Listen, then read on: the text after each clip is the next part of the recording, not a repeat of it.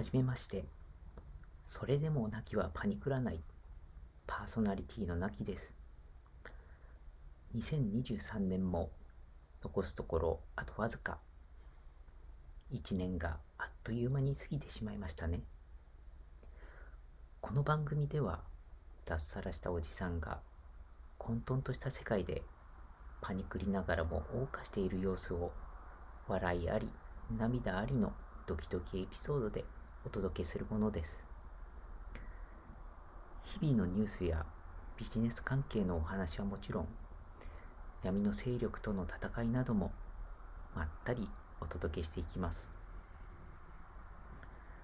さて、本日も毎年恒例のやりたいことリスト100の作成を始めました。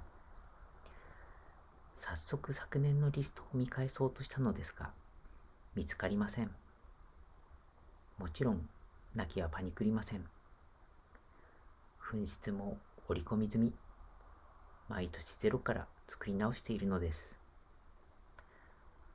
やりたいことリスト100は、趣味、仕事、私生活など、ジャンルを問わず、とにかくやりたいことを書いていくものです。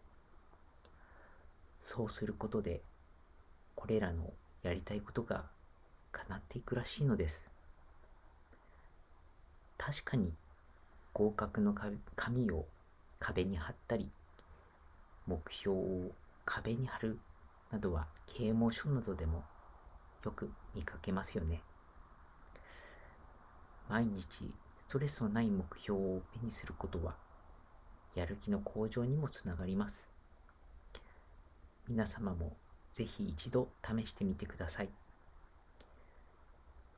私は今年のリストに4年後もリストを壁に貼っておくことを追加しておこうと思います。